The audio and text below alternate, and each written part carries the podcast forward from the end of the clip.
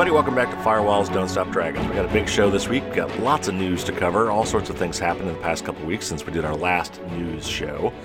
Uh, we're going to be talking a little bit about uh, privacy at the at the border. There's been some uh, some positive developments there. Uh, talk about net neutrality. It's actually really, really do or die time for real this time.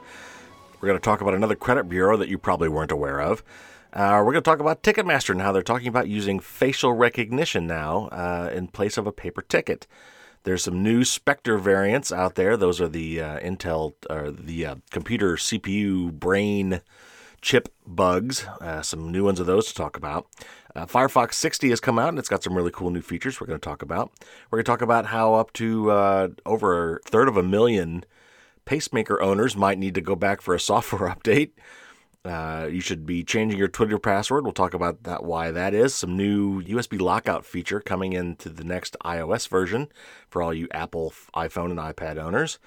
GDPR is coming uh, very soon. We're going to talk about that. And finally, we're going to talk about uh, WhatsApp and why you might want to consider changing to a different messaging app. All right, first up, uh, we've talked on the show multiple times and had some really great interviews around the topic of privacy at the border, uh, at the U.S. border, uh, and even as U.S. citizens coming in, how your Fourth Amendment and even First Amendment rights uh, have been curtailed. there have been some weird exceptions carved out for the uh, the U.S. border and the customs uh, area.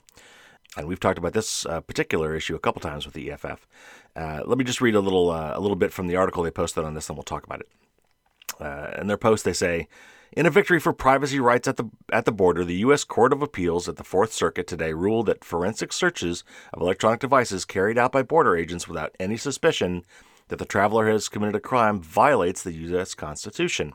The EFF has long argued that border agents need a warrant from a judge based on probable cause of criminality to conduct electronic device searches of any kind. The Supreme Court's pre Riley case law, and I'll just stop for a second here to note that that Riley references uh, Riley versus California, which was a case in 2014. Uh, where the courts did uphold that in some cases searches did require some sort of suspicion before doing a, a search.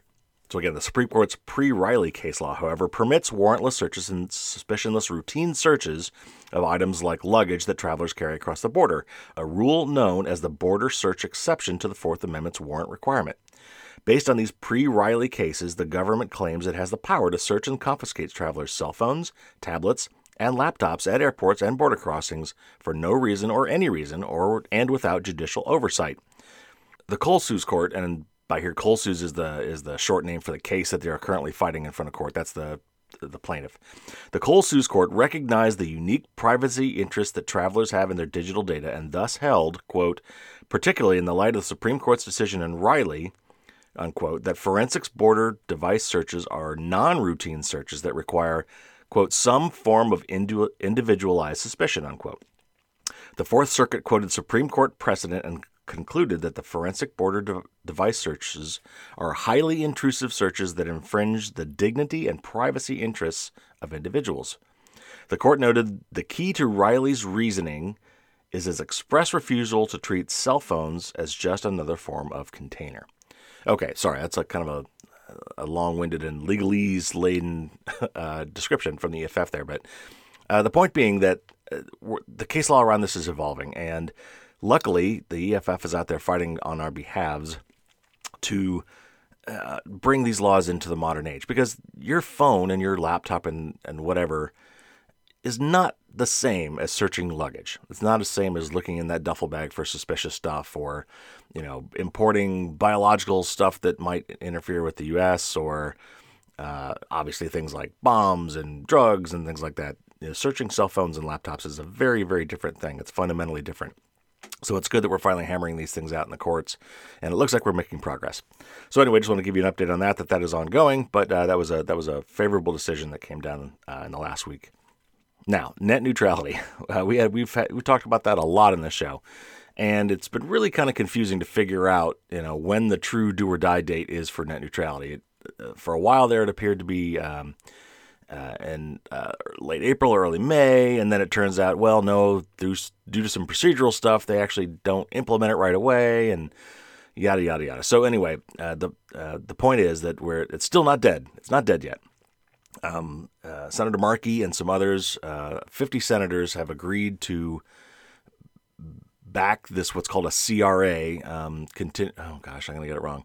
Anyway, it's a it's a it's a congressional tool for walking back regulations from the various agencies if they uh, they don't approve of them. It's not used very often, uh, but it's being used in this case to try to prevent the FCC from implementing these regulations that basically kill net neutrality. Um, so anyway, it, has been finally brought up for a vote. Uh, the rules themselves have been said to go into effect on June 11th, but the uh, the senators have put this up for a vote, and it will come to a vote. I'm not exactly sure when, but it's important, uh, as always, that you get out in front of this and try to contact your representatives, uh, particularly your Republican senators. All Democratic senators are on board with this. Uh, we've gotten one Republican senator as well. Uh, we just need a simple majority. We need one more vote. So uh, go to battleforthenet.com. I'll make sure I put that in the show notes as well, but battleforthenet.com to, to keep up with all the information on this. Uh, and in particular, uh, I guess if you have senators in one of these following states, uh, these are the states that maybe are most likely to flip. Uh, they have Republican senators that um, that we should be trying to convince to vote in favor of this process to save net neutrality. Uh, and those states are Alaska, Louisiana, Nevada, Utah, Florida, Colorado, Ohio, and South Carolina. So if you have a Republican senator in one of those states, call them, email them, go to their online web forums and, and reach out that way, and tell your friends and family to do the same. Um, there's actually very broad support for this. I really don't know why this is even an issue, how we got this far in the first place. A uh, vast majority of Republicans and Democrats support the, the net neutrality, but for some reason we're having a really hard time saving it. So get out there, let them let your voice be heard. Make sure that you tell them that you're going to know and care about how they vote on this. And if nothing else, it will get everybody to be on the record for being for or against net neutrality. So uh, even if for some reason we lose this battle, and it's it's going to be close, we only need one more vote, but it's been really hard to get. Uh, then we'll at least in the next time the next election comes around, we'll be able to say, well, you voted against this, so I'm voting against you. So uh, again, we've got you know the time is running out. I would say in the next week, um, make sure you get out there and contact your your Republican senators. So this week, I was disturbed to learn that there is yet another credit bureau uh, that you have probably never heard of that is starting to become a lot more popular because after the Equifax debacle last year, when so many people finally got fed up and and reached out to the three major credit unions or credit bureaus and froze their credit there's yet another one that is, I guess, becoming more prominent and more useful now because uh, most people didn't know about it. And in particular, cell phone companies are using these to check people's credit history. And let me just read. Uh, I got I found out about this from Krebs on security. Brian Krebs is a fantastic security uh, researcher and has a great blog. And on his blog, uh, he broke this story and uh, has some great information. You should really read the whole article. There's a lot of great information there about what this is all about and, uh, and links to plenty of other good information on credit freezes and such. But let me read, just read you a portion of this. Carrie Kerskie is a director of the Identity Fraud Institute at Hodges University in Naples. A big part of her job is helping local residents respond to identity theft and fraud complaints. Kerskie says she's had multiple victims in her area recently complain of having cell phone accounts opened in their names, even though they had already frozen their credit files at the big three credit bureaus, those being Equifax, Experian, and TransUnion. The freeze process is designed so that a creditor should not be able to see your credit file unless you unfreeze your account. A credit freeze blocks potential creditors from being able to view or pull your credit file, making it far more difficult for identity thieves to apply for new lines of credit in your name. But Kerskie's investigation re- revealed that the mobile phone merchants weren't asking any of the four credit bureaus mentioned above. Rather, the mobile providers were making credit queries with the National Consumer Telecommunications and Utilities Exchange, NCTUE, uh, or nctue.com. Okay, so there's this other credit bureau that I'd never heard of um, that Brian has now made us aware of.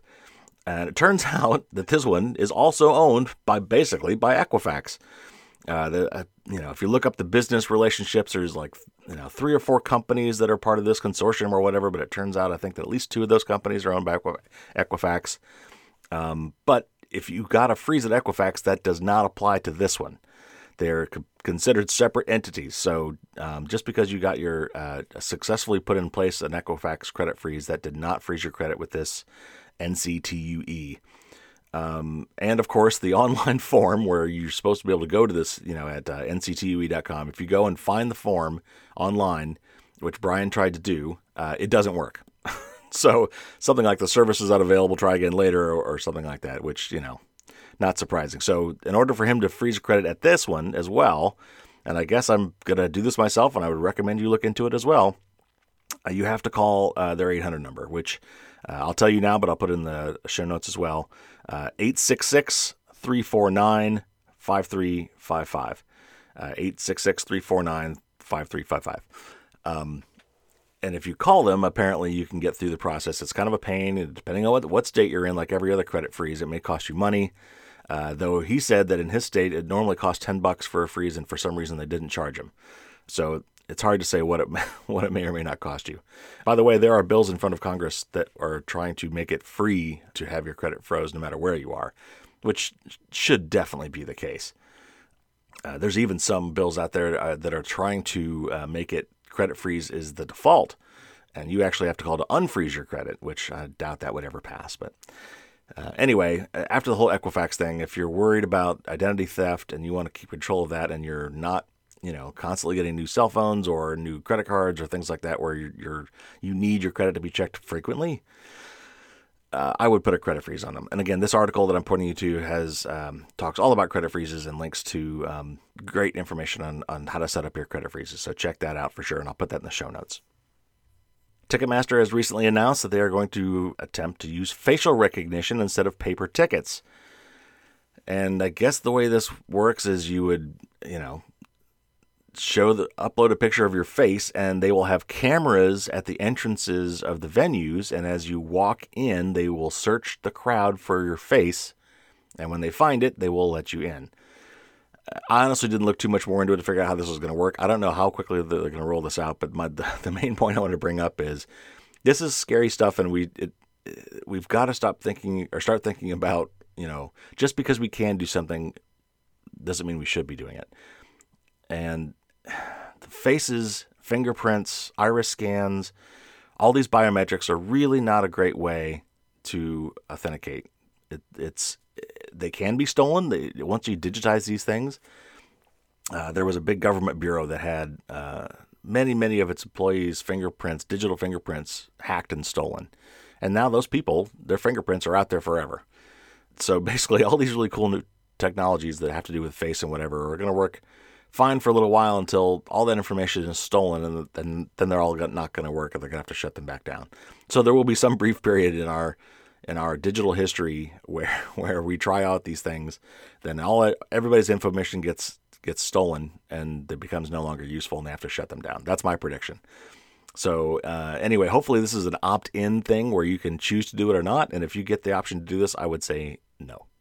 We've talked a little bit in the past about Spectre and Meltdown and uh, how those are some pretty nasty hardware bugs. These were bugs that were found in the technology that runs all of our computers, the, the brains, the CPUs, the central processing units that drive all of our computers and many of our devices. Some of these were specific to Intel. Basically, the two big CPU chip manufacturers for, for computers today are Intel by far and then AMD, Advanced Micro Devices.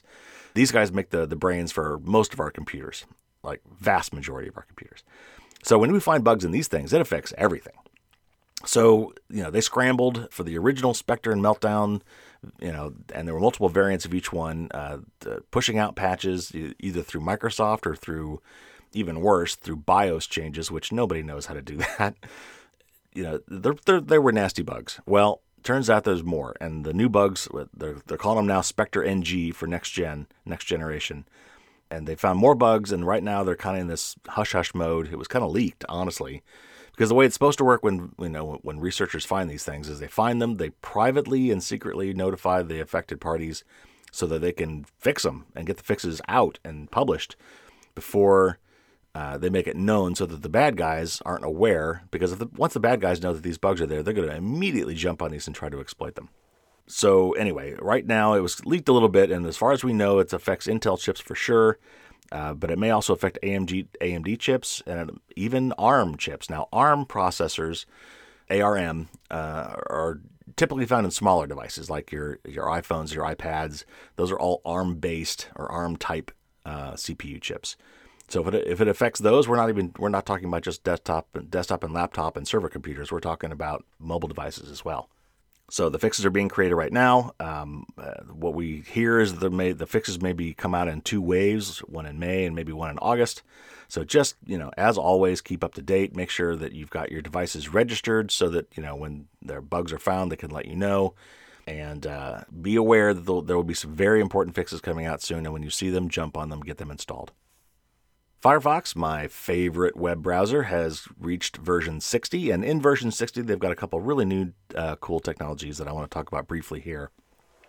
Uh, and we may uh, dive into further in a, in a, in a later show. Uh, the major browsers out, out there are Chrome, Google's Chrome, which is by far the most used browser on the planet, um, uh, followed distantly by Firefox, Apple's Safari, uh, Microsoft's Internet Explorer, uh, and Edge, which is kind of their new version of Internet Explorer. Then, then there are some other ones, Opera, Brave. There's there's actually a lot of web browsers out there. Most people use Chrome. I personally recommend everybody use Firefox. Uh, while Chrome is extremely secure, it's not very private. Um, it's owned by Google, and I would just assume that anything you do on a Chrome browser, unless you've turn down all your privacy settings way down and hope and pray that Google honors those, I would just assume your privacy is not protected with Chrome. So I recommend Firefox personally, um, and this is just more example. Firefox is always coming out with some uh, great new security and privacy features. Um, they're really ramping it up recently too, and uh, and this Firefox 60 is no different. So couple of features that are built into Firefox 60. One of them is called DNS over HTTPS. I know that's a lot of word salad there. Um, DNS is domain name service, and that is the service that we've talked about recently where every time you go to google.com, amazon.com, yahoo.com, whenever, whenever you look those things up and try to go to those websites, computers don't deal in those things. Computers, um, the network deals in IP addresses. So you have to convert google.com to some IP address, and DNS is the service that does that. But the problem with DNS is that it's not private. Currently, it was never built that way. So all these, all the queries, when I want to say, you know, tell me what the IP address for Google.com is, or tell me what the IP address for Yahoo.com is, uh, is not private. So your internet service provider, at a minimum, sees those requests go by and therefore knows all the websites you're going to, even if the communications you have eventually after that are encrypted they still have the metadata knowing that uh, of what sites you're going to be going to. So anyway, uh, DNS over HTTPS, and if you recall, HTTP is kind of the the web protocol. It's whenever you go to a website, it's always HTTP or HTTPS colon slash slash blah blah blah blah. Uh, the S in HTTPS is for secure, meaning that those connections are encrypted, which means that nobody between you and the site you're going to can see what you guys are talking about. And so if you put DNS over HTTPS, now, all of a sudden, your DNS queries are encrypted and they are not uh, able to be seen along the way by your internet service provider or whoever else to know what site you're going to. I know it's a long way around, but it's it's a good development. Um, it's not widely supported yet, but it's a good it's a good step in the in that direction. If you were to use uh, Firefox 60 in conjunction with the Cloudflare's 1111 service for DNS, that's 1.1.1.1 if you use those together, that would work today, and then your DNS queries would be encrypted, which is great. Now, I do want to caution this: this is not a, a, huge privacy win because your internet service provider and everybody else can still see what IP addresses you're going to, uh, and they could figure out what those IP addresses belong to by basically doing a reverse DNS. Um, changing the IP address back to the host name. That's still possible, but it's still a step in the right direction. Uh, the other thing that is included in Firefox 60 is called Web WebAuthn. it's uh, Web A U T H N, which is short for Web Authentication. Uh, it's a new standard that they're using that they're claiming as a password killer. Uh, of course, we've heard about password killers for years now. We'll see how this one goes, but what this really means is it trades off using passwords, like you know, logging into websites with passwords with having a little USB flash drive key that you keep with you. Uh, and if you take this little USB key and you stick it in your computer, this new WebAuthn technology will allow your browser to query the key for your credentials and you'll never be asked a password ever again. That sounds great. It could be good.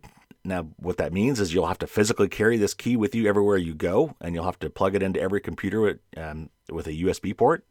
So you got to hope that there's an available USB port on every computer you use. You got to, you know, so you got to remember to plug it in. You got to remember to take it with you when you leave. Don't leave it somewhere. I don't know. I, I'm. It's interesting. We'll see how it goes. I personally think that using a password manager is even better. Uh, LastPass is always with you wherever you go because you can get to it anywhere you can get on the internet. You'll never forget it. You'll never leave it somewhere. Um, I still think password managers are best, but it's interesting. We'll see. Maybe some people will find that better. There's no reason not to give it a shot. So I'm glad that Firefox is at the forefront of these things and uh, including these technologies so we can give them a try. Now, if you have a pacemaker or internal defibrillating device, that I'll get to the technical terms here in a minute, which I know nothing about, I fully admit, then you might want to check your manufacturer and check with your doctor to see if you're due for a software update because apparently there's been some security bugs found in these things, uh, which are not good. Let me read a little article here from Naked Security Blog, uh, which is from Sophos. And this says The U.S. Food and Drug Administration, the FDA, last month approved a firmware patch. Firmware is another name for software. A firmware patch are devices made by Abbott's, formerly St. Jude Medical, that are vulnerable to cybersecurity attacks and which are at risk of sudden battery loss. Some 350,000 patients are affected. The FDA is recommending that all eligible patients get the firmware update, quote, at their next regularly scheduled visit or when appropriate, depending on the preferences of the patient and the physician, unquote. The cybersecurity vulnerabilities were found in Abbott's radio frequency or RF enabled implantable cardio. Wait, let me get this right. Implantable cardioverter defibrillators, or ICDs, and cardiac resynchronization therapy defibrillators, or CRT Ds. Basically, uh, these things, that was the end of my quote. Uh, these pacemakers, um, or defibrillators that are built into your body, can accept radio frequency signals, which, you know, which is good. That means they can communicate with, you know, they can update the software, they can do things with these things without having to go back into surgery and take them out and put it back in. That all makes you know that all makes sense. But unfortunately, be, that's a downside as well because radio frequencies are really hard to police, and if you get those wrong, and in this case they kind of did, their authentication scheme, which means the things that they allow to give them commands over the radio waves, is not good. so, a hacker potentially, and there's no known cases of this yet, uh, but a hacker could potentially, if they want to be extremely malicious, could get within radio frequency distance of people with these devices, figure out how to authenticate with them. In other words, fool them into believing that they are a valid remote control authority and send commands to these devices, uh, commands that could cause serious harm to the people uh, wearing them. So I don't want to freak you out, but if you've got one of these things, uh, again, I, I, I know uh, everything I've read, there are no cases of this actually happening. And it sounds like they're not in a big hurry uh, to get you to um, get these updates. But if you have one of these devices, you should definitely talk to your doctor and make sure you set up an appointment to get uh, your software and your pacemaker updated. Quick shout out to Twitter users. If you've got a Twitter account and have not seen the news, you should uh, definitely go change your Twitter password. Uh, and unfortunately, if you use that same password somewhere else, you should change every place you use that password, which of course means you should not be doing that.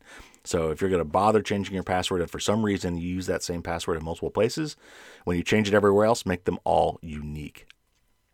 So the the, the warning that we got from Twitter was says that uh, when you set a password for your Twitter account, we use technology that masks it so that no one, uh, no one at the company can see it. However, we recently identified a bug that stored passwords unmasked in an internal log.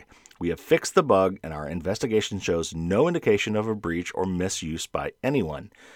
Out of an abundance of caution, we ask that you consider changing your password on all services where you've used this password. So, again, they were trying to do the right thing, but they, you know, somebody missed something, and that's all, that's the way these things go. Um, and somebody, and somewhere in their system that they have logs of what's going on. That's very common. Uh, but unfortunately, in these logs were passwords that had not been scrambled, so uh, they were available um, to potentially for hacking. So they're just saying since it, they may have been hacked, uh, now would be a good time to change your Twitter password.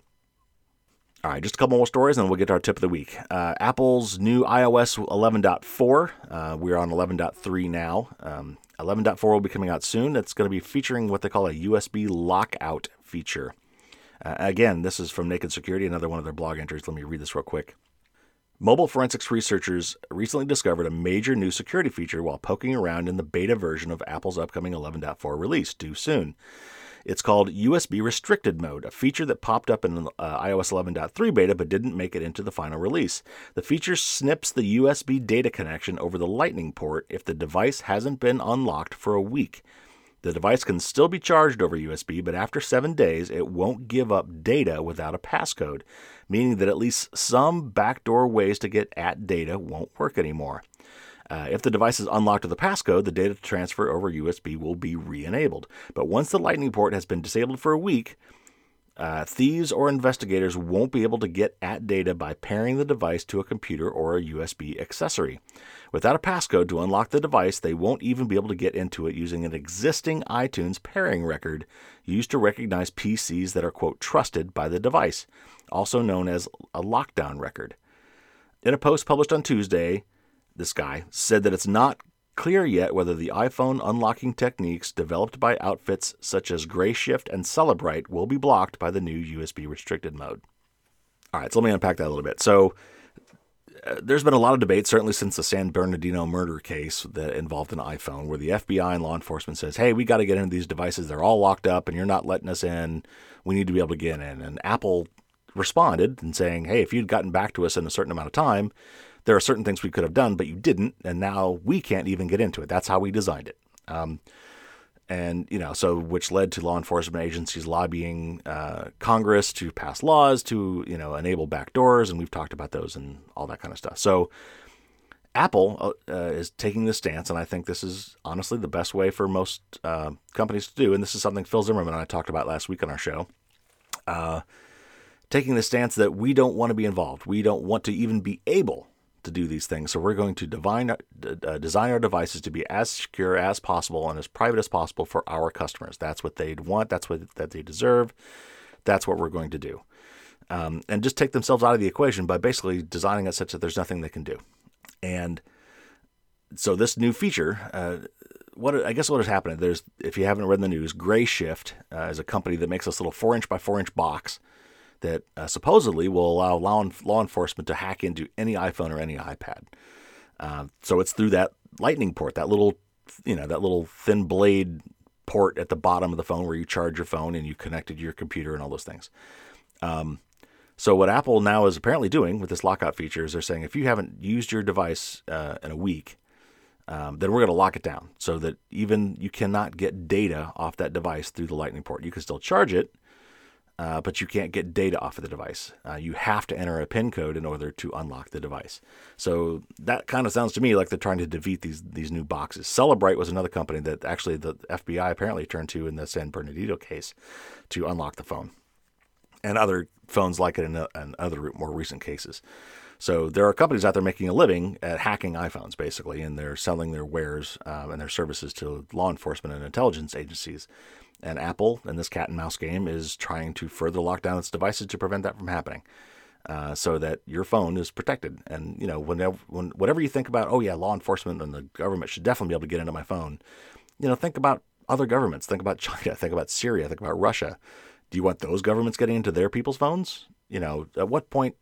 You know, the government isn't always the good guy, and you know, even law enforcement. Uh, these things can be abused. So you know, you got to draw that line. And, and because there's really no good way to make a door that only good guys can walk through, you got to close the door for everybody. Uh, so I applaud Apple for uh, cranking up their, their privacy and security even further. Uh, and I look forward to having this feature in the next iOS. Uh, one final note, and it's more of a programming note the, the GDPR, the General Data Protection Regulation, uh, which is the new EU laws that are going into effect on May 25th. Uh, that are sweeping privacy regulations that are uh, very pro consumer um, are coming into effect very soon. And uh, this could actually affect you, though, as well as an American business. Even if you just keep a mailing list, if you've got a mailing list and some of the people on that mailing list may reside in the EU, this affects you as well.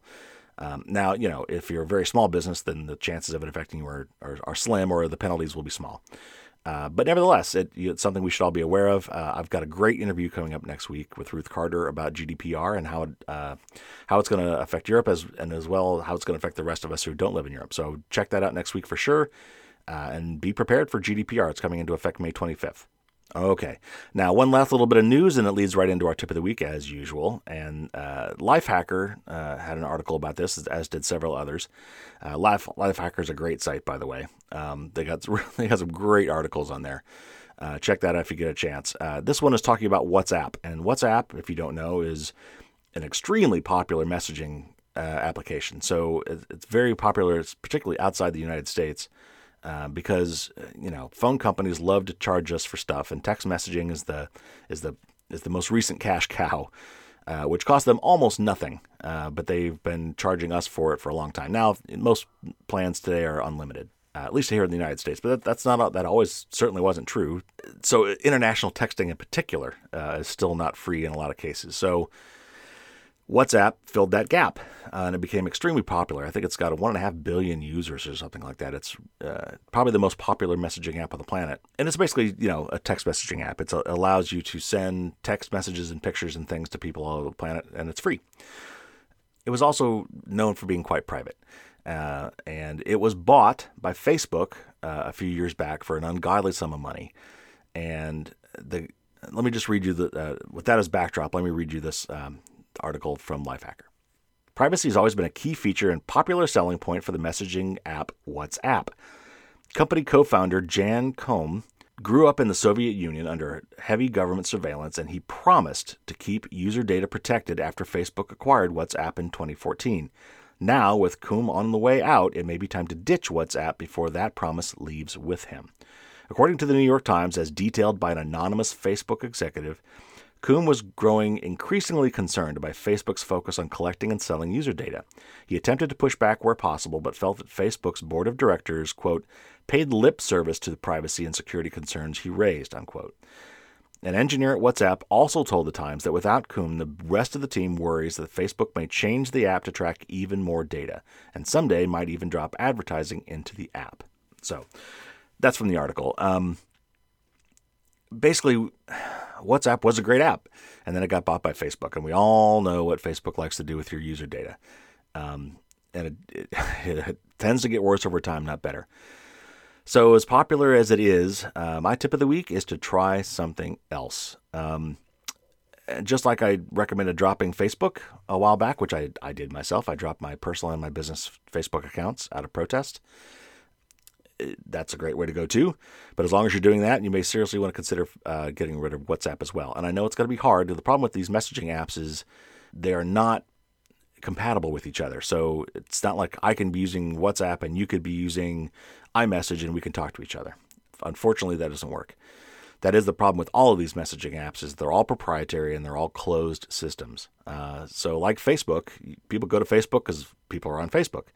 Uh, you know, once it got so big, that was the only place to go because that's where everybody was. WhatsApp is kind of like that too, unfortunately. Uh, but let me make this plea to you. It's important for all of us to assert our right to privacy. We want to support those services that do not track us, that do not abuse us, that do not take our user information uh, and use it for their own money making purposes, either directly or indirectly by selling it to others. Um, you can argue all you want about the, the merits of capitalism and whether or not these people have the right to give away a free service and then use your data for profit. But the problem with that is, is that data now has been collected, and that data then is subject to abuse or being stolen, uh, either by law enforcement or um, uh, intelligence agencies or hackers. And they may not be our countries; they may be other countries, governments and hackers. So we need to get away from that business model somehow. We need to find another way to pay for these services. And there are some services out there that are free, that are altruistically free. Uh, these people are doing it as a public service. Uh, they're taking donations, they're getting their money other ways. Um, they're not out to make a profit, they're out to protect our privacy. And one of those that I want to highly recommend today is Signal.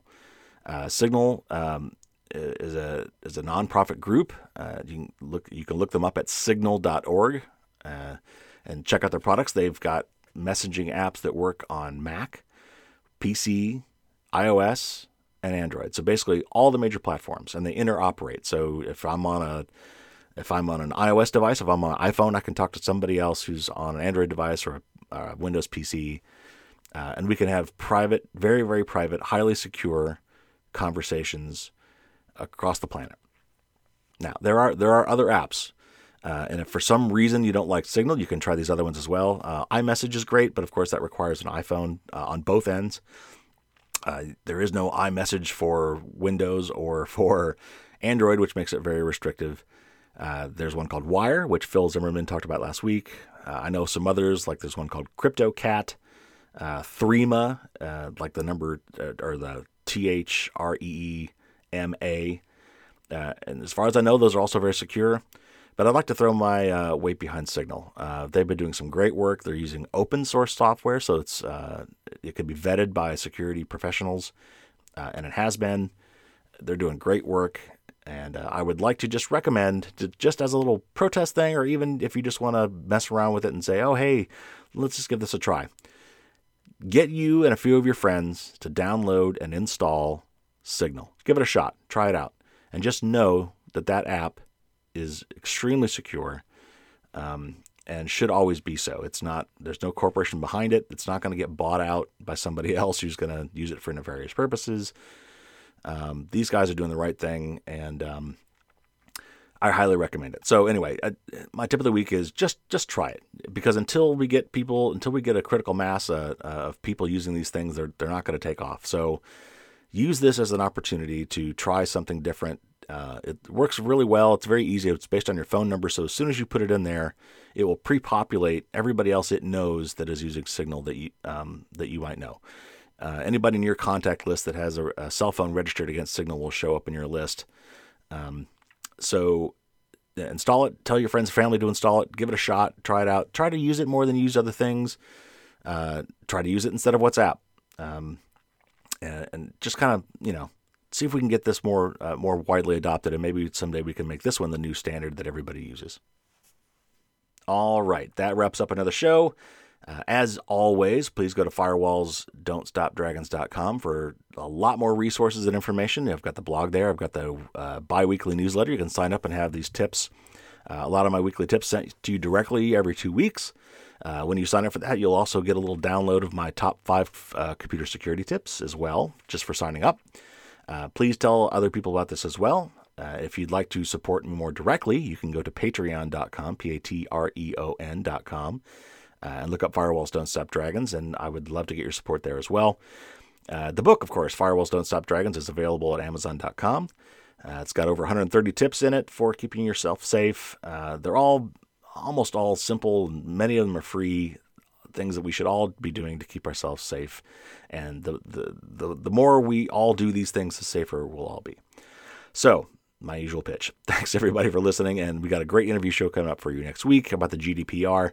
Tune in for that because it affects even the people outside the EU, even uh, mom and pop people, uh, just with running newsletters. So you'll want to definitely listen to that as well.